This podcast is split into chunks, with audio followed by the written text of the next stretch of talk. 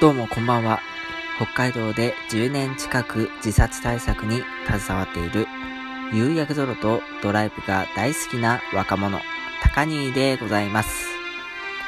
今回も自殺対策講座よろしくお願いいたします。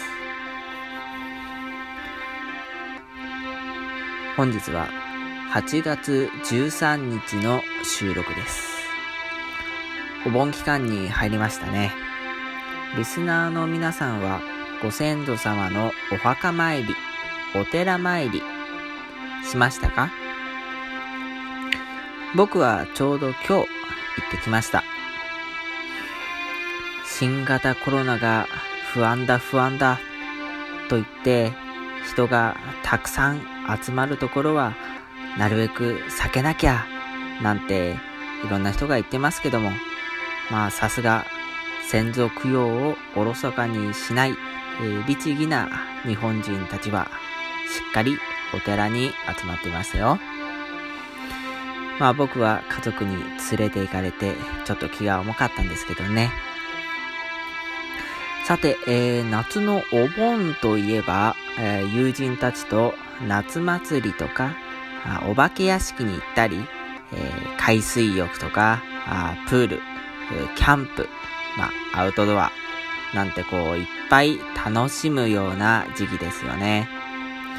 そこでね、肝試しとして心霊スポットへ出かけるという人たちもいると思うんですけども、今回は自殺対策に携わるものとして、肝試しの善悪についてちょっと語ってみたいと思います。納涼にぴったりなテーマですよね。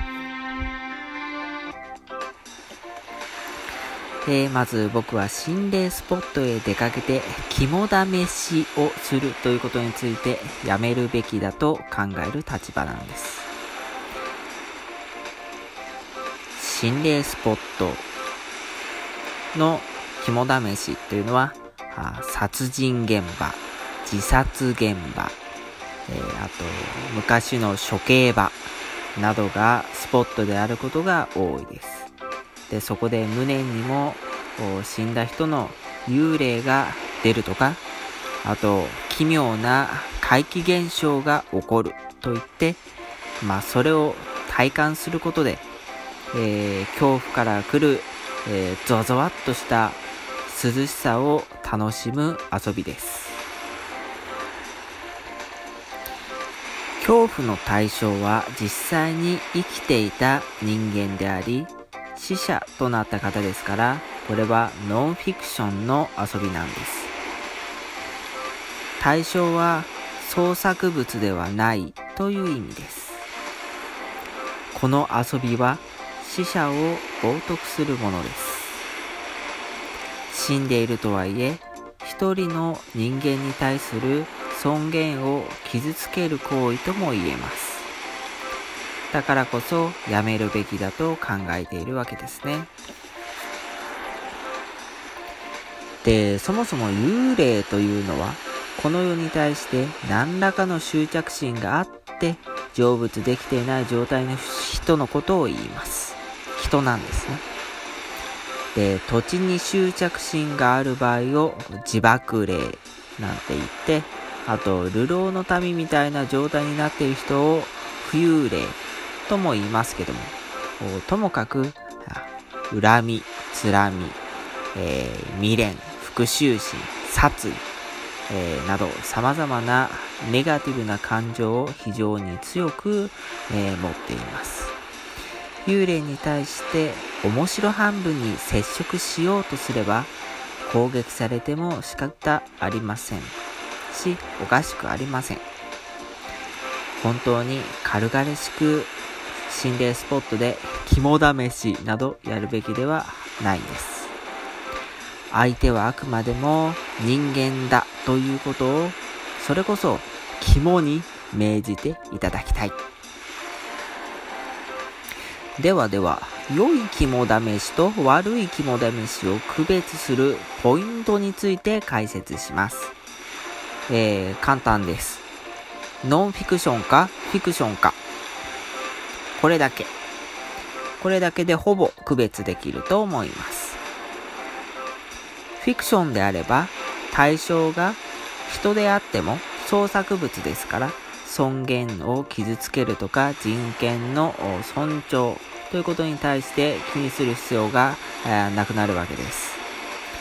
例えばお化け屋敷、脅かす人はですね、